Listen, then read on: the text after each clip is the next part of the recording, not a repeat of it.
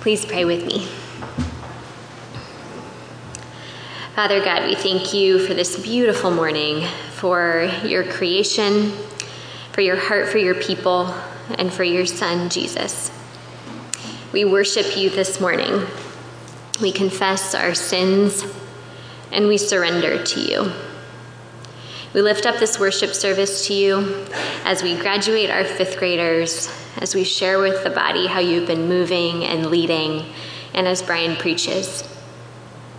We ask for you to give us your eyes and heart as we each listen and participate. We want to give you glory with our worship this morning, with our response to your word, even with our inner thoughts. So we invite your spirit to move here and now. And it's in your son's name that we pray. Amen. We'll turn now to our scripture reading.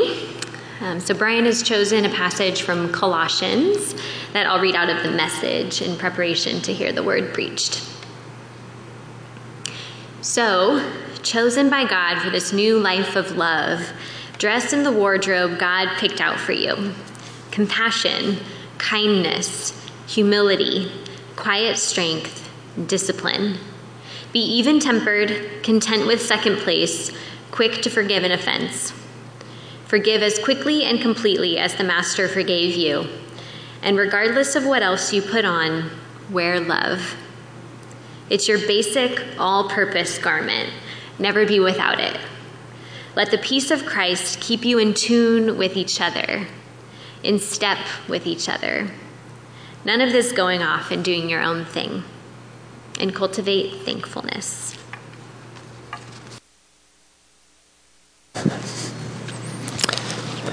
Thank you, Christine and Carl and Becca. And uh, let's pray together as we come to the scriptures. May the God of our Lord, Lord Jesus Christ, the Father of all glory, May you give us a spirit of wisdom and of revelation in the knowledge of Jesus. May the eyes of our hearts be enlightened, that we may know what is the hope to which you've called us, the riches of your glorious inheritance in the saints, and what is the immeasurable, immeasurable greatness of your power in us who believe, according to the working of your great might, which you accomplished in Christ when you raised him from the dead. In Jesus' name, amen. Well, this week we come to the final chapter in the long process of reconciliation between Joseph and his brothers. Because of the length of the text, I'll be summarizing the opening scenes, verse 13 verses, but the text will be on the screen behind me. We've discovered over the weeks that reconciliation can often be a lengthy and complex process. This is especially true when one party, like Joseph, has suffered betrayal and abuse. It's not simply a matter of forgive and forget. There must be a significant transformation of heart and character before people can come together. Before Joseph is willing to let his guard down, he sets up three tests to determine whether his once hateful brothers can be trusted. So the first test concerned their honesty and greed. Would they sacrifice money for the sake of a brother? The second test was designed to test their ability to accept the inequalities in love. Would they eat freely in an atmosphere of favoritism? Well, the brothers passed both tests with flying colors. And the third and final test is designed to see whether they will exhibit a sacrificial love that will place their father's interest above their own and count their brother's life as more important than their own.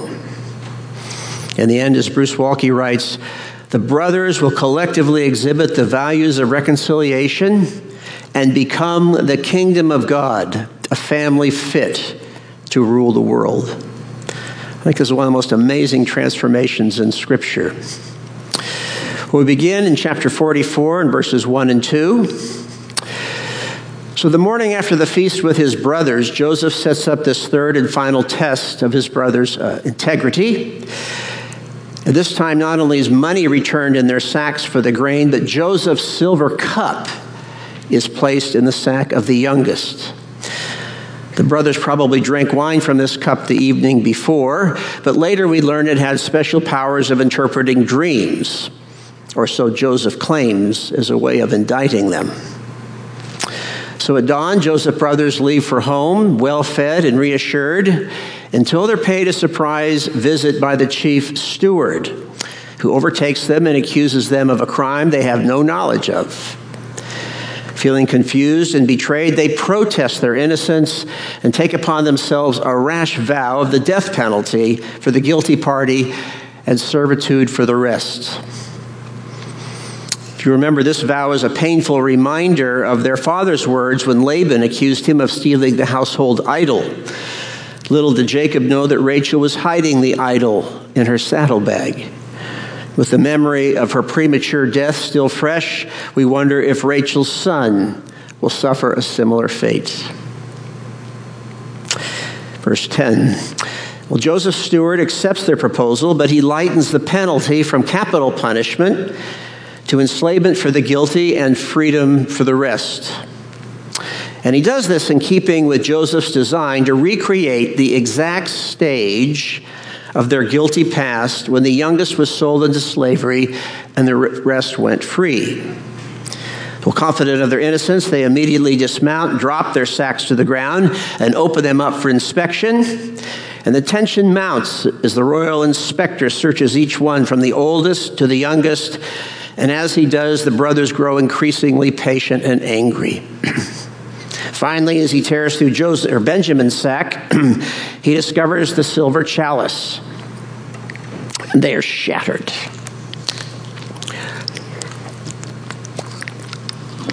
The weight of evidence appears so strong, Benjamin offers no protest or explanation of his innocence. Aghast, the brothers assume the worst. But instead of denial or blame, there is corporate solidarity as each man tears his clothing in a unified gasp of grief for his brother. 22 years before, only Jacob tore his clothes. Now, in oppressive silence, the brothers and their heavy laden donkeys make the forced march back to Egypt. Verse 14. Well, Judah takes the lead role among his brothers to face the music before a wrong sovereign.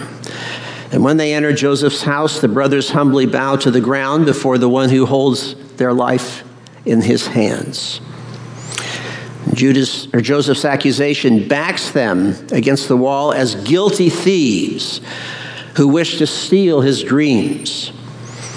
And for that offense, Judah offers no excuse, but gives glory to God and owns up to their corporate guilt. Now, here's the amazing thing God uses a wrongful accusation for a crime they did not commit to extract a confession for an unrevealed crime they did commit. Has that ever happened to you? It's happened to me. And I knew when I was innocent of what I was being accused of, I really wasn't innocent from an earlier event. So Judas says, what, sh- I'm sorry, verse 4, uh, yeah, that's right. Um, Judas said, What shall we say to my Lord? What shall we speak? Or how can we clear ourselves?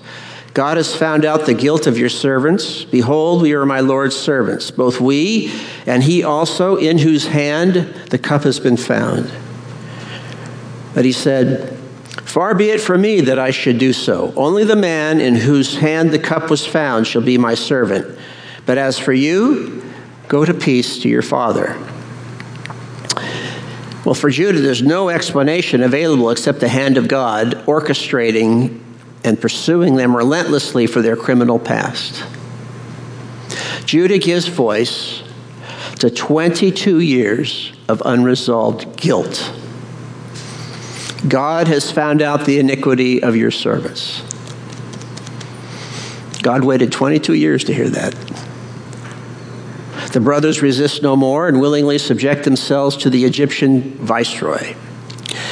But Joseph responds with equitable justice and refuses to hold all of them culpable, only the one whose possession the cup was found. So this will now become the ultimate test.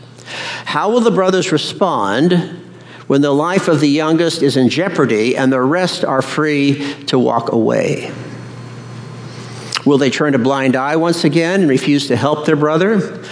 Or will Judah take the lead again and wrestle with the monarch like he did his father? You know, challenging a parent is risky, but to challenge a monarch, that can cost you your life. So, how will Judah respond? What can he possibly say to change the verdict handed down from a sovereign?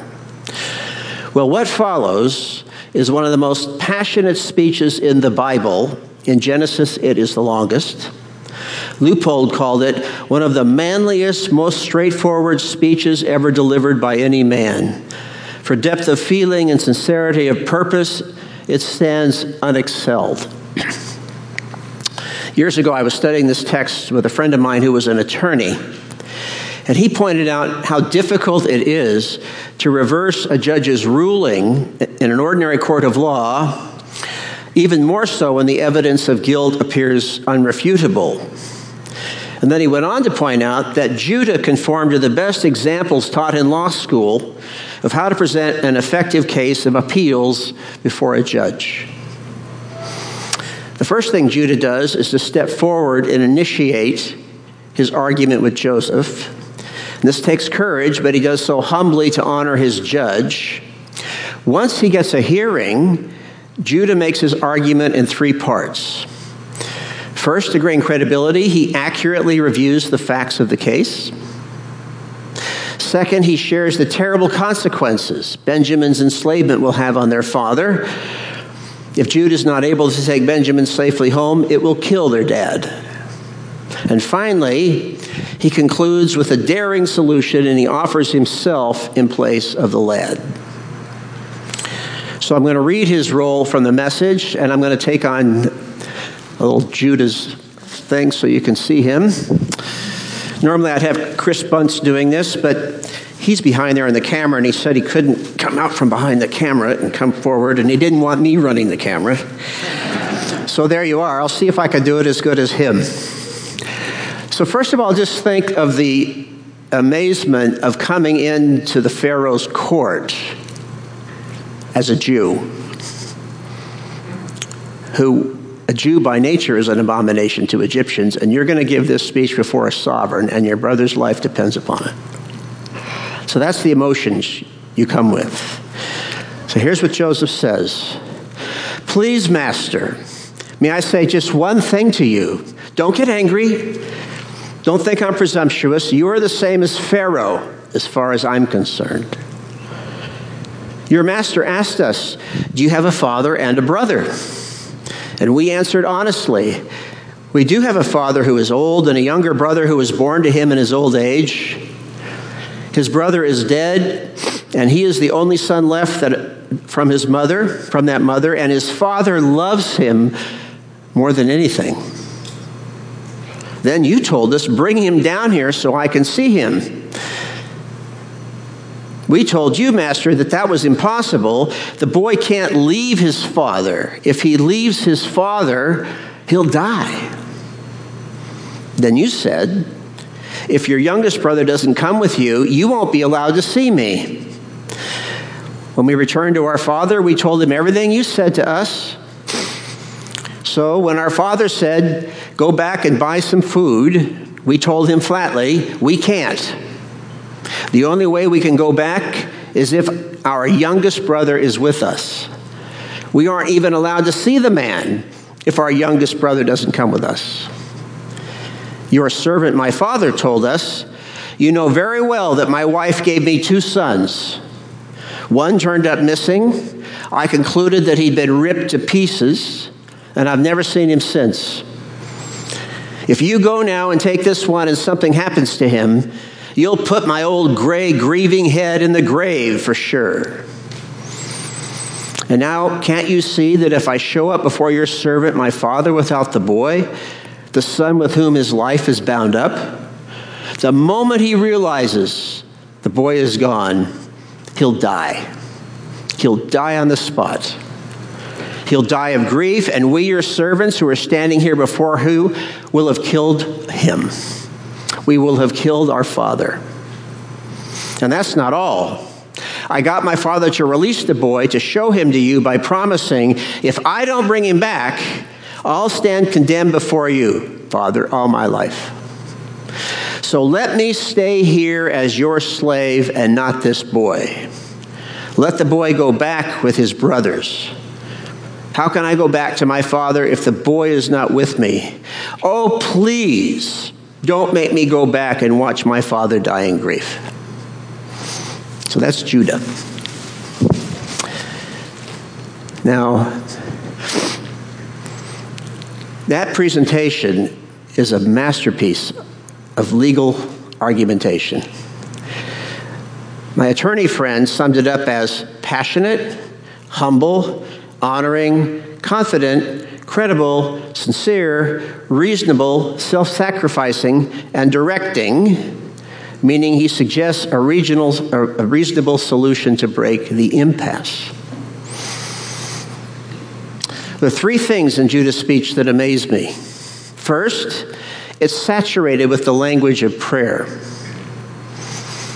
He comes in, he bows down, he uses the terms Lord and servant throughout. Perhaps this illuminates Judah's faith, pleading to the God who stands behind the king. Thus, we might think of it as Judah's impassioned plea to the God of his father for mercy. Second, in reviewing the facts with Joseph, he shows that he is a son whose interests are now governed more by his father's concerns than his own. Father frames the speech, it's used 14 times. In fact, he has such empathy for his father, he allows himself to be described as a non son. This demonstrates that Judah is no longer controlled by jealousy, but rather he allows his passions to be shaped by his father's heart, as narrow as those affections might be. I think Judah sets a very high calling for children to be able to get beyond the love denied them in their early years, and not only to forgive their parents, but to love them unconditionally. And now he asks this monarch to be governed by the same feelings and have the same empathy for a father's heart.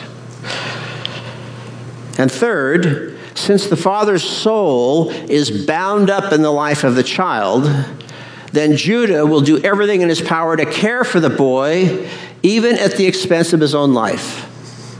He is prepared to accept the worst, but he cannot bear the thought of the worst happening to the one he loves so much, which is his father.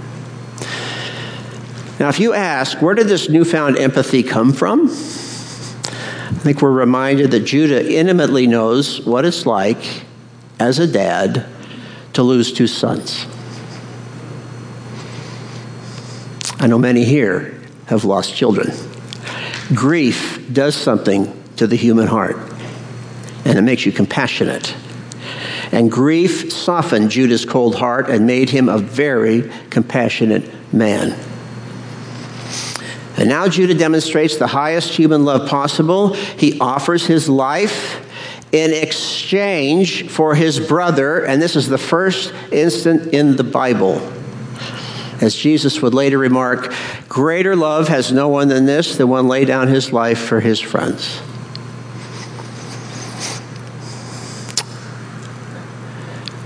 One scholar summarizes the impact Judah's speech had on Joseph. He writes, that the sons of the hated wife should have come to terms with the father's attachment to Rachel and her children is enough to promise an end to hostilities and a fresh start. That's one thing. The second of these children, that the second of these children should enjoy the brother's affection is amazing.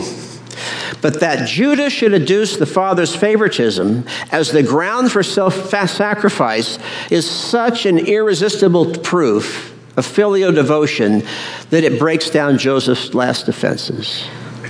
And so, for a third time, Joseph weeps, this time in front of his brothers. Chapter 45, verse 1. Then Joseph could not control himself before all those who stood by him. He cried, Make everyone go out from me. So no one stayed with him when Joseph made himself known to his brothers, and he wept aloud so that the Egyptians heard it and the household of Pharaoh heard it. Well, Judah's speech brings Joseph's emotions to a head where he can no longer control himself. And now that his brothers have passed his final test and demonstrated their love for their brother, Joseph reveals himself. But this is going to be a private moment just for family. He orders everybody else out of the room so he can shed all the symbols of success that have kept the brothers out of reach. Once everyone's out of the room, he sobs, sobs uncontrollably in the presence of his brothers. His tears give free expression to 22 years of sorrow, mixed with what is now renewed joy. His uncontrolled sobs were so loud that all the Egyptians heard, and the news spread quickly to Pharaoh's house. Verse 3. Joseph said to his brother, I am Joseph. Is my father still alive? His brothers could not answer him, for they were dismayed at his presence. So Joseph said to his brothers, Come near me, please. They came near, and he said, I am Joseph, I am your brother Joseph, whom you sold into Egypt. For the first time in decades, Joseph is free to be himself. And he removes the Egyptian mask Two words in Hebrew. A two word bombshell tossed at his brothers I'm Joseph. And Judah's speech has reawakened his own identity. Then he immediately wants to know about his father. Is my dad alive? But the brothers are so dismayed they can't speak. As Bruce Waltke suggests, the family is close to true intimacy but as long as they live in fear of the one they wronged, and until they allow themselves to be embraced by forgiveness, they do not talk intimately to one another. So Joseph tries to bridge the enormous distance that guilt, time, and space have created between brothers. You know, when you've been wronged by somebody and their separation, you have power over them. They don't want to see you. And it takes the wrong person to remove that distance in love to come their way. And that's what Joseph does. He gives up control of his brothers for intimacy, and it was an intimacy he longed for. So Joseph invites his brothers to come closer, since distance is preventing him from being able to speak as intimately as he wants. And as they come closer, he reintroduces himself to them. I'm Joseph I'm surely a heart stopper for the brothers. And as if their memories needed a little help, he reminds them of the events that took place at their last meeting. But instead of leaving them in silence and tormented by shame, he redirects their eyes to grace, to the grace and the sovereignty of God that overruled their sinful choices for good. And what follows is the theological heart of Joseph's story. It is such a profound truth that the narrator puts it on a silver platter as the best gift he can give to us. And thus, this is not a gift to be missed. Verse 5. And now do not be distressed or angry with yourselves because you sold me here. For God sent me before you to preserve life. For the famine has been in the land these two years, and there are yet five years in which there will be neither plowing nor harvest. And God sent me before you to preserve for you a remnant on earth, and to keep alive for you many survivors. So it was not you who sent me here, but God. He has made me a father to Pharaoh, and Lord of all his house, and ruler over all the land of Egypt. Well, Joseph graciously assures his brothers that he plans them no harm. And over time, he has been able to step back from his personal pain and witness the hand of God working in a much larger dimensions than he'd ever imagined. Three times he affirms God sent him to Egypt to survive the famine that was about to occur. And though they intended to harm him, God used their actions for good. To what end? To preserve a remnant for life, a remnant on earth. Now, that's going to become a very important theological term throughout the scriptures and the prophets. A remnant denotes descendants who survive a great catastrophe and who become bearers of a future hope. That's a remnant. And I'm sure after the pandemic, we'll be working with the remnant. a remnant eager to grow in God's Word, an eagerness to be on fire for Jesus Christ. Well, in the process of being sent to Egypt, God has made Joseph a chief advisor like a father to Pharaoh. So, this is all good news about God, who not only forgives the wrongs we do, but by sovereign grace is able to transform our sin into good purposes for life, not only for the present, but also for a future hope. As Waltke writes, this truth enables him to reinterpret his narrative we all need to reinterpret our histories. This truth enables him to reinterpret his narrative. From a worm's eye view, his narrative reads like a nightmare, a cacophony of outrageous excesses unjustly inflicted upon him. A rational conclusion is that it is all absurd. And from, the, from this perspective, could have made him an existentialist, a cynic, or a nihilist. But Joseph chooses the heavenly perspective that God is working through him to bring about what is good. And this enables him to forgive and encourage his brothers to do the same. Verse 9. So hurry and go up to my father and say to him, Thus says your son Joseph, God has made me Lord of all Egypt. Come down to me, do not tarry. You shall not dwell in the land of Goshen. You shall be near me, you and your children and your children's children and your flocks and your herds and all that you have. There, I'm going to provide for you. For there are yet five years of famine to come, so that you and your household and all that you have do not come to poverty. So Joseph urges his brothers to make haste, return to Canaan tell their father the news of what God has done for Joseph. And then they're to bring their families back to Egypt, where Joseph will give them prime land to settle in, and he himself will provide for their family needs during the remaining famine years. And then he says an interesting thing, verse 12. And now your eyes see, and the eyes of my brother Benjamin see, that is my mouth that speaks to you. You must tell my father of all my honor in Egypt and all you have seen. Hurry, bring my father down here. So Joseph drives the final point home by speaking in their own language, no longer using an interpreter. And Joseph's words are so incredible, Jacob is going to need a credible witness. And the only brother that has any character beyond reproach is Benjamin. So let him witness and testify to this.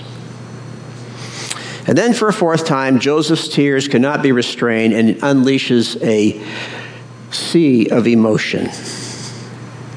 Favorite line in the story. Then he fell upon his brother Benjamin's neck and wept. And Benjamin wept on his neck.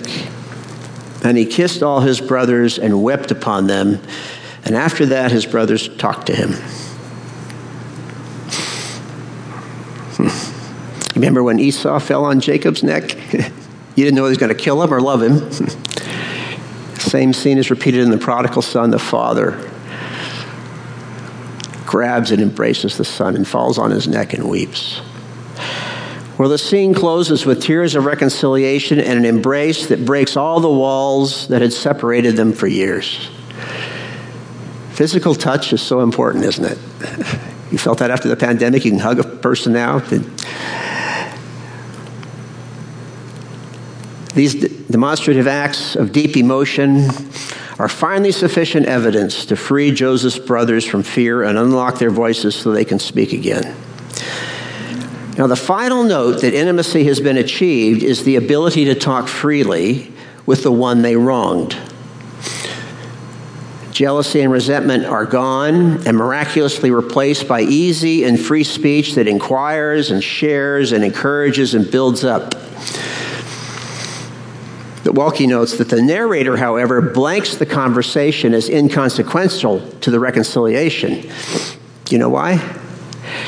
Intimacy is visceral, not cerebral. Intimacy is visceral. You can feel it, it's not cerebral.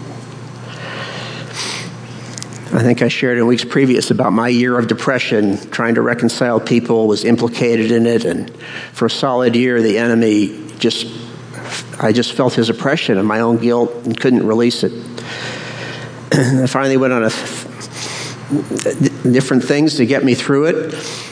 and it was amazing the orchestration of events. I was in a bookstore with a brother. He grabs a book right out of the shelf and he shoves it into my chest. And he says, Here, read this. It's a big, thick novel. I have a hard time reading novels. He says, Get over it. and it was Steinbeck's East of Eden.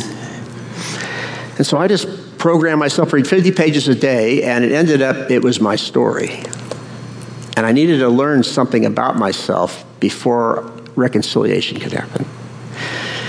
And then at the end of a year, I went on a prayer retreat and I just told God, Look, I know you don't talk to me, but I need to know I'm forgiven and don't waste my gifts. And I got home and a person called me and they said, The Lord spoke to me about you and I want to come over and tell you. I said, I don't want to hear about it. I don't want to hear about my sin. Tell me over the phone. And she said, Well, you're in a wilderness and if you come out, your friends will heal you. It'll soon be over and God's with you. And I thought, Are you kidding? God said my name to you? So she put it in a letter, and the very next week I got a letter from the person I'd wronged, and she said, I accept your apology. Immediately, the satanic pressure lifted. But I still, there was no intimacy. Years later, I don't know how many years it was, I was in Stanford Hospital. And with my granddaughter Emmy, and we were with a friend, and we came out and we noticed, oh, there's a rabbi over here talking about Hanukkah. Would you like to hear that, Emmy? She says, yes. So we stood an extra 15 minutes. Now we came out the hospital door,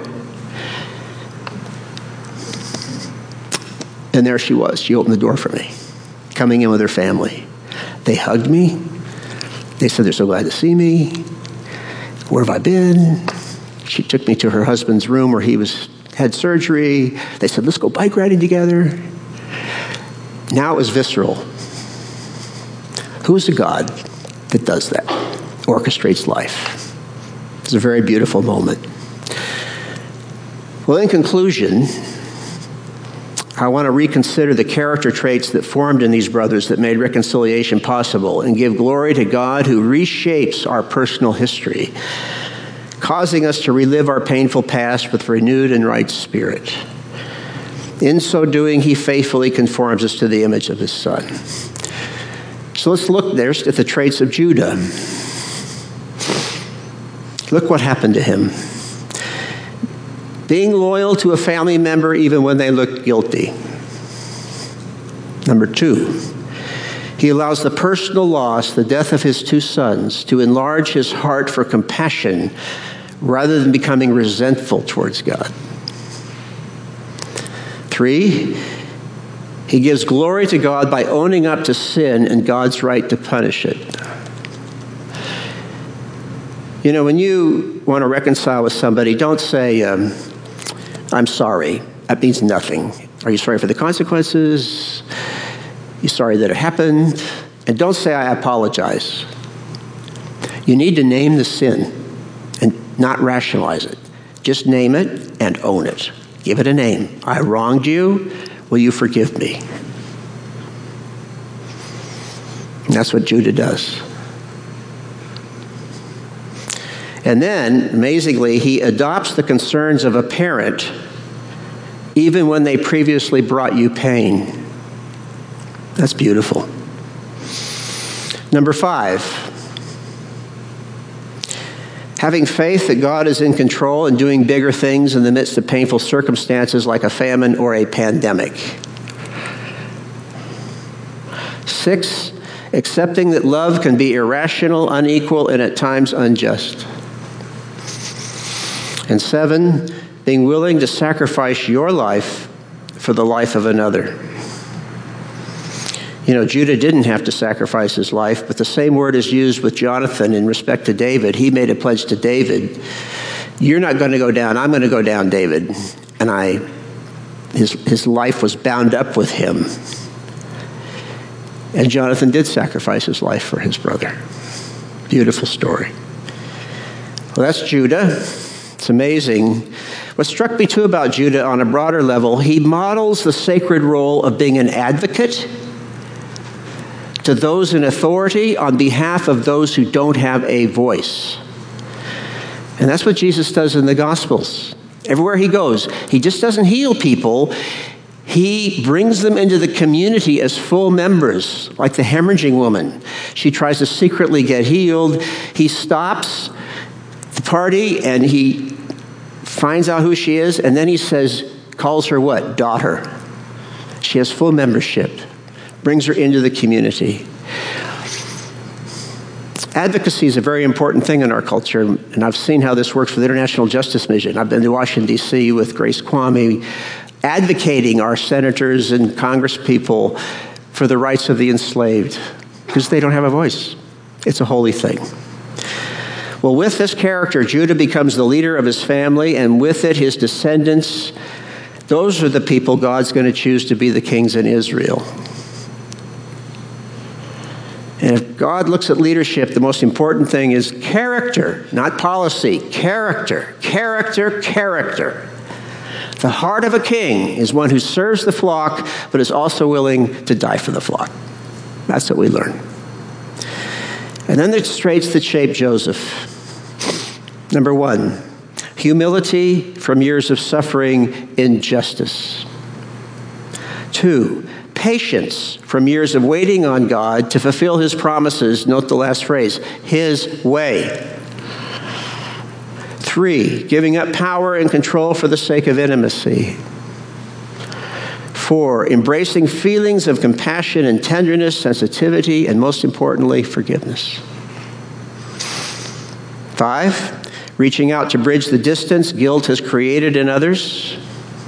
Six, being faithful to provide for parents and family when, they, when you have been more fortunate than they.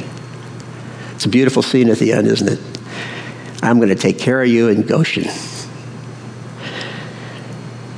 And seven, being willing to express deepest emotions of love with the family that wronged you.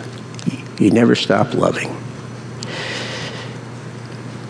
These are all on the printed message, which will be online tomorrow, and you can don't need to take notes. Well, as Bruce Waltke writes, a dysfunctional family that allows these virtues to embrace it will become the light of the world. And may this be the PBC family. Amen. Well, you need to know this is going to be my last extended preaching series. I'm not retiring, but for my final years at PBC, uh, the board has asked me to focus on nurturing and training the next generation of pastors and preachers. So I'll still be continuing my teaching and community building in classes along with pastoral care, and I'll be available to preach as needed. I've loved preaching. Um, not because I desire the limelight, but for the love I have felt for you and God's palpable presence that happens whenever I was privileged to share God's word with you. You're an incredible, incredible congregation. You've been.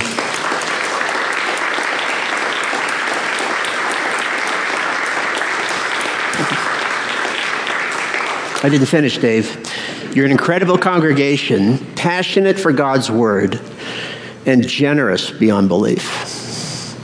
So receive this benediction. May our God and Father Himself and our Lord Jesus make you increase and abound in love for one another and to all. And may He establish your hearts unblameable in holiness before our God and Father at the coming of our Lord Jesus with all the saints. Amen. God bless you.